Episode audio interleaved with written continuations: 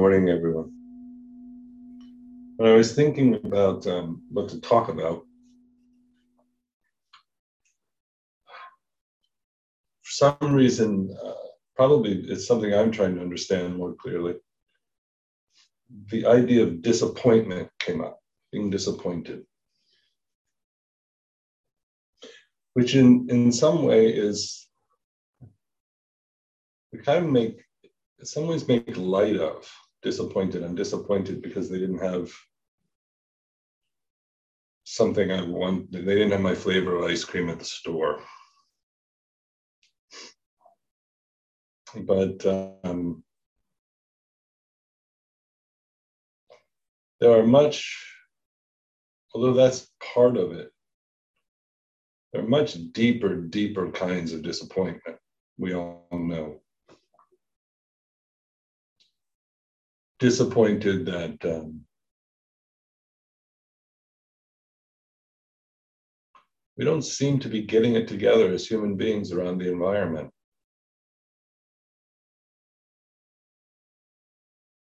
Disappointment that um, we're still fighting over foolish things.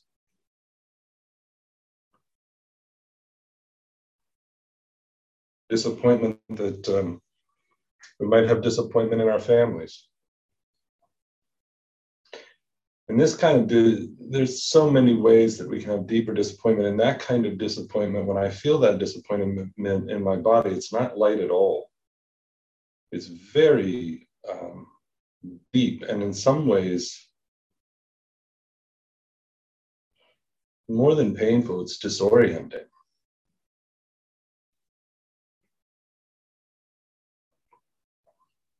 Opens up giant questions. And in some ways, I think it's easier to feel anger, sadness, um, go to all kinds of forms of judgment than it is to just feel the raw disappointment.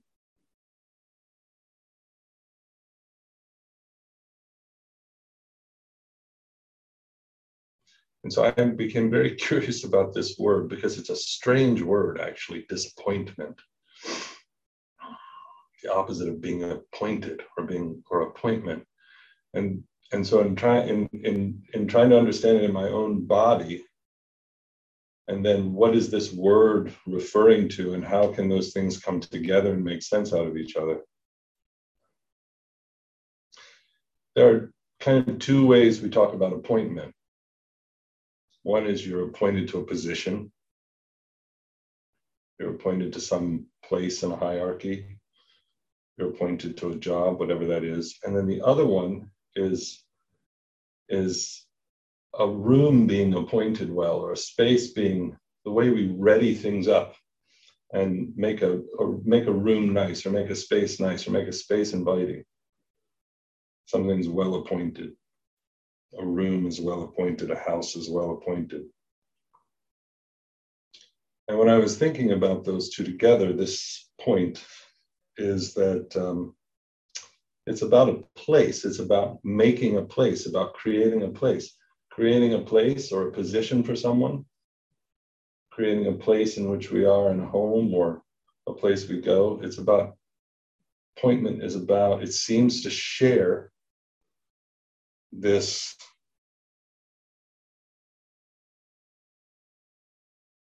characteristic of making a place to be appointed. So disappointment then is in some ways about losing one's place. Losing a place. And when I feel into disappointment in these very big ways, that is kind of what it feels like.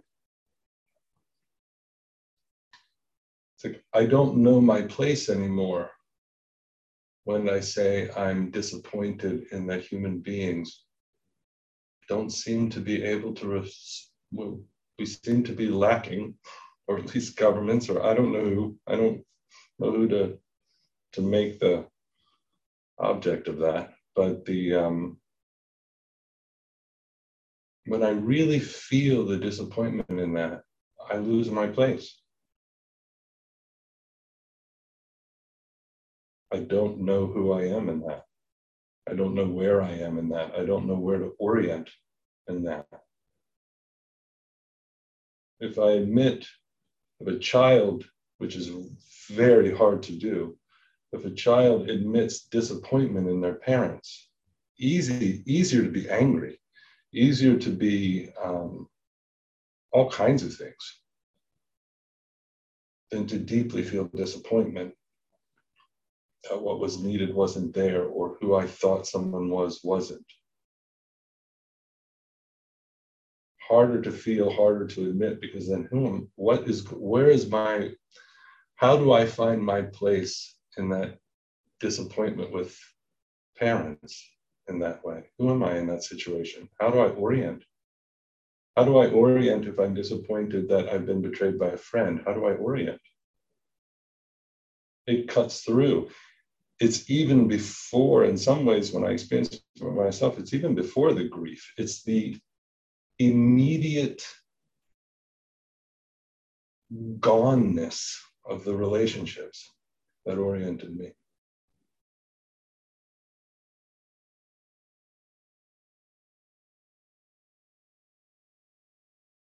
And then we're there, disappointed. in some ways, disappointment could be a, a um, an arguable translation for dukkha. Right? The um, the dissatisfaction that is a mark of human life. But that kind of stays up, that can stay up here as a as a theoretical framework to really let that trickle down into the whole of the body and to feel the um,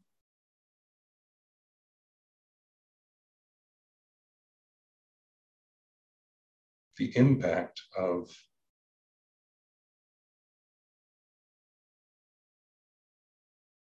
a world where we can't, we don't know how to orient ourselves.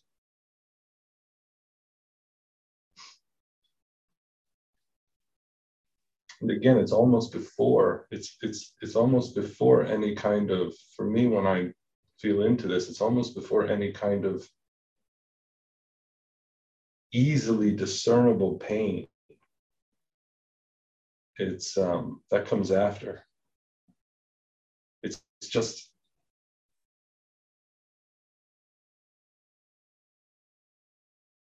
the sharpness in the pit of the stomach of I don't know what people call the pit of the stomach. Maybe they call it down here. This isn't really the stomach, but um, when I think pit of the stomach, I think here. Um,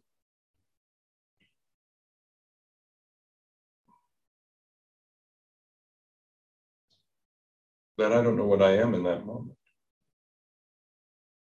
You know, when the Buddha says to us, all of human experience is marked by dukkha when we let that into our body completely, how do we orient with that?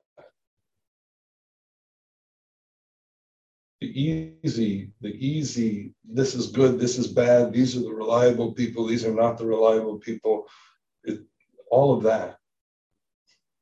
You know, all of that's going to be marked by dukkha. All of that way of understanding the world is going to have this quality of disappointment.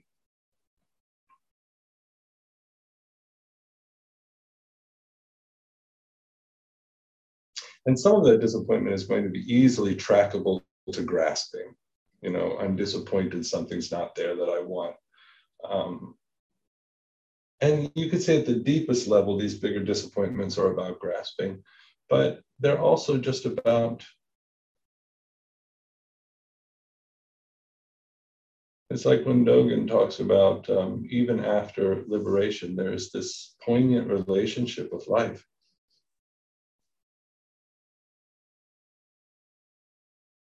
Is still, no matter what, no matter how liberated one is from grasping um, what's arising and falling away, there is this um,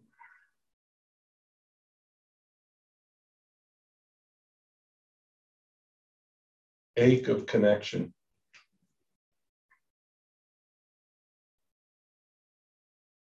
That can feel foolishness, can feel harm, can feel can feel love and joy and connection, and can feel the the the the um,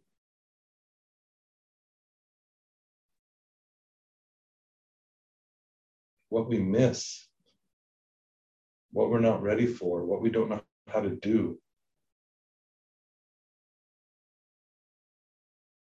How we let ourselves down. Being disappointed in ourselves is really hard. Feeling the disappointment. And I want to make a distinction between feeling disappointment and being disappointed in something, because I think that disappointed in is a slightly different thing.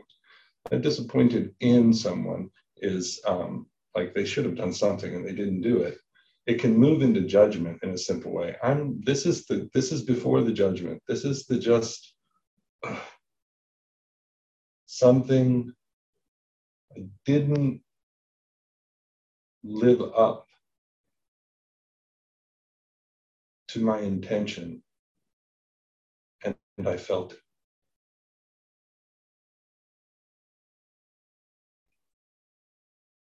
I just felt it as that first dislocation, that first. But this bigger, not um, this deeper, not having a place, this deeper um,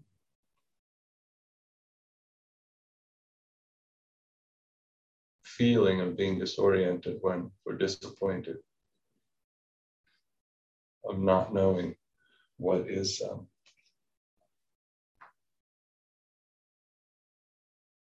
what's the foundation, what's the ground. Everything that we do to avoid that sense, that certainly is dukkha.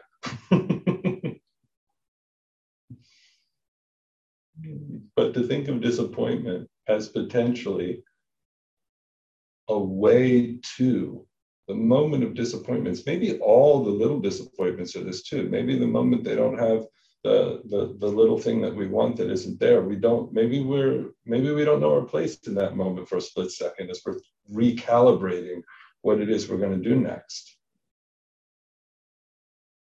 And um, and for disappointment to be a way into living with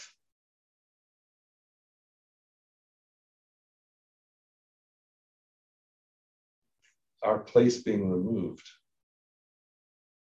The way we understood who we were, the way we needed to understand who we are, the way we needed to understand other people, the way we needed to understand the world and in order to feel um, a place. Maybe disappointment is a way into that placelessness. Maybe disappointment is a home leaving. Maybe disappointment is a door through which we go to begin to really understand home leaving. And to not blame the other person for the disappointment or blame the situation for the disappointment, but to recognize that actually the ground that we felt in those things being appointed in the way they were wasn't ever there.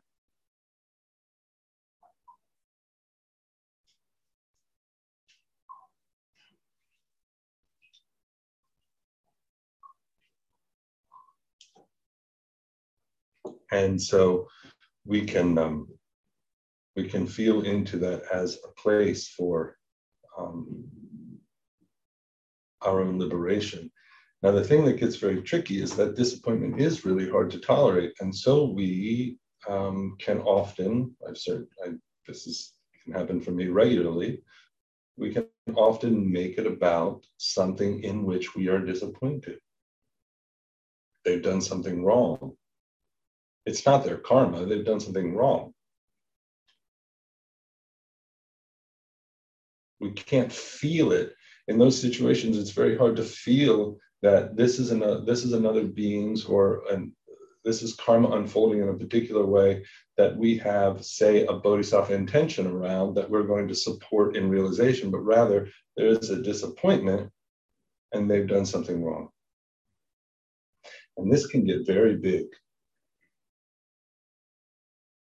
We can even move into a, a, a space of not only have they done something wrong, the disappointment, if it's strong enough, not only have they done something wrong, there's something wrong with them.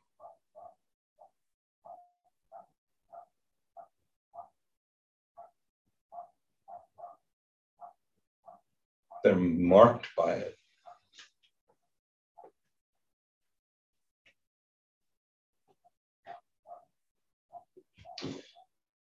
So, so there are there are kind of there are many ways, but I want to talk about two ways we can go at this moment.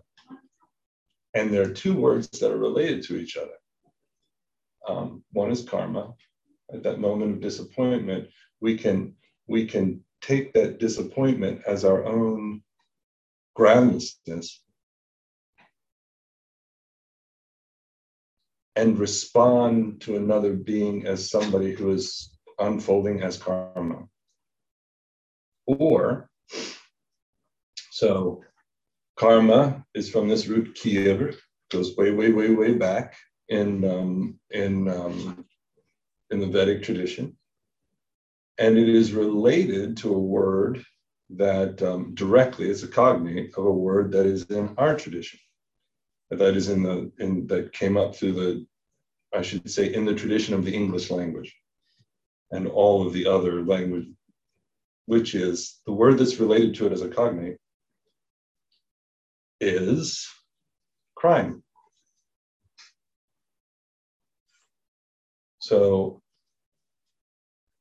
a direct cognate of karma is the English word crime. Now, what do they have in common? They have in common, we take this for granted because in um, in the um, what I'm about to say they have in common, we kind of take for granted because it's been a part of the Indo-European or some people call Indo-Aryan civilizations from from a long way back, which is the notion that there is an individual who has an act who who who does an act and that act has fruits. And crime and karma share this idea now they have gone in very different directions with karma, we kind of understand that the fruits of the actions are going to be born of the actions themselves. And we can recognize that we can recognize that if someone does something, that the fruits will will will happen. And um, in the case of crime, the way crime has come to be, we believe that those fruits need to be administered and put on the person for their actions. We don't trust that karma is going to do it. We think that something happened, there's a crime. We need to put the state or somebody needs to administer those actions from the outside for the world to be right, for the world to be just and at the and and at the moment of disappointment we can go in either direction.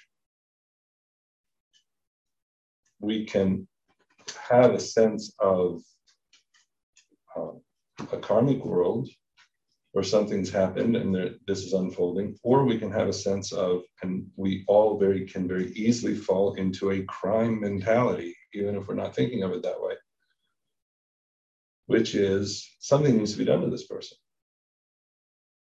I need to withdraw my attention. I need to stay away from them. I need to yell at them. I need to course correct their life in some way for being disappointing to me. We can come from the energy of um, crime. Somebody's committed a crime.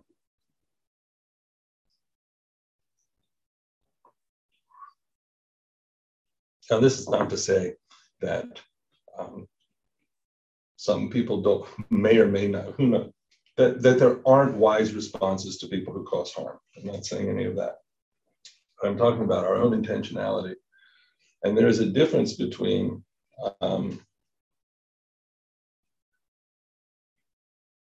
care and containment of karma and punishment of crime.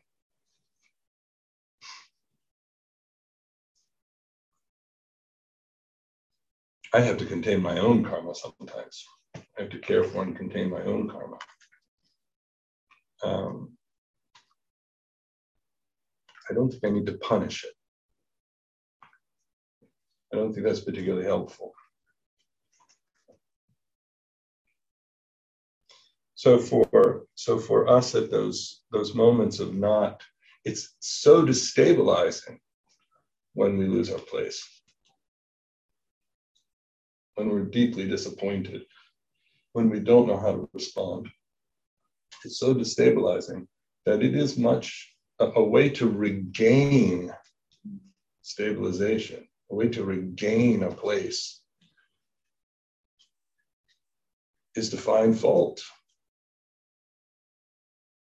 it puts everything back in order again instantaneously, instantly. There's now a relationship. I can rely on it. There's a fault there. The pain was caused by that person. We're done. Everything is now stable. If I don't find fault, then I'm without a place in that way. If I say, okay, there's karmas coming together, there's one person's karmic unfolding, there's another person's conditions coming together. These things are coming together. If I don't find fault, I don't have ground anymore. And so I have to sit in groundlessness with what just happened. I have to be in groundlessness with what just happened. Oh, but there's such a strong need to find ground. I have to find ground. There is a wrongdoer here. There is a criminal.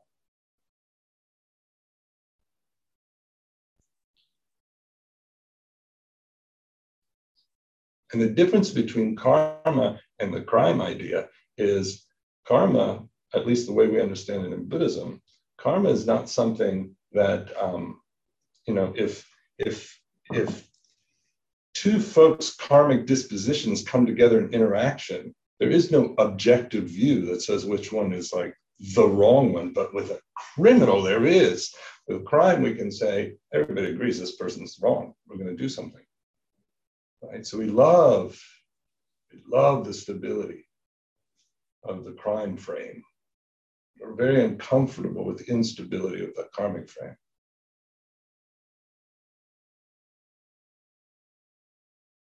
That leaves the heart open for everyone involved. Because with the karmic frame, with the karmic frame, what joins, the activity that can join is another kir, which is karuna, compassion can join. Compassion activity can join.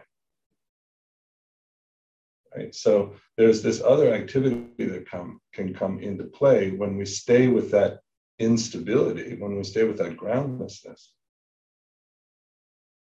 that allows a loving and compassionate response to be present. This takes a lot of stability to be present with all the groundlessness and the hurt of the groundlessness and the not knowing, to just be able to be with. I don't know what this life is doing, and I don't understand why there is so much pain. And I'm never going to resolve that. That is unresolvable.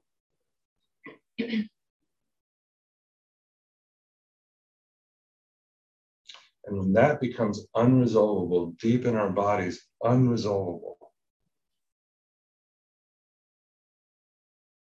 then compassion can come completely forward because we're not trying to lock it down. Compassion just blooms out of that. I don't have any idea what to do.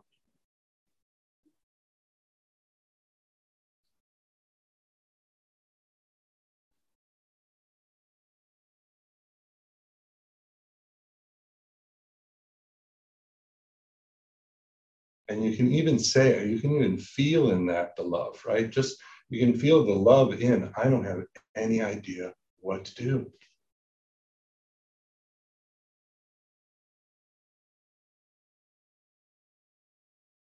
If we've ever been in arguments with somebody we care about, and it gets to that point, it's kind of a miraculous point where both people realize they don't have any idea what's going on right now.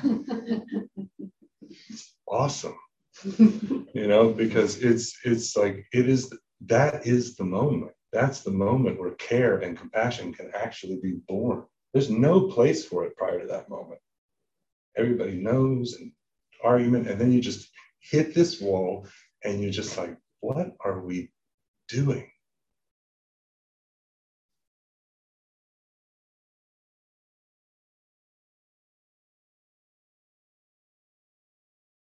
And everything that's sure falls away.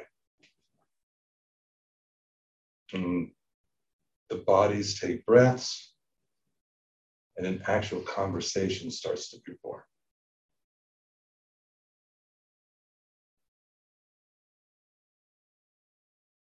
Because in some ways, that's the only thing we can do is be in conversation.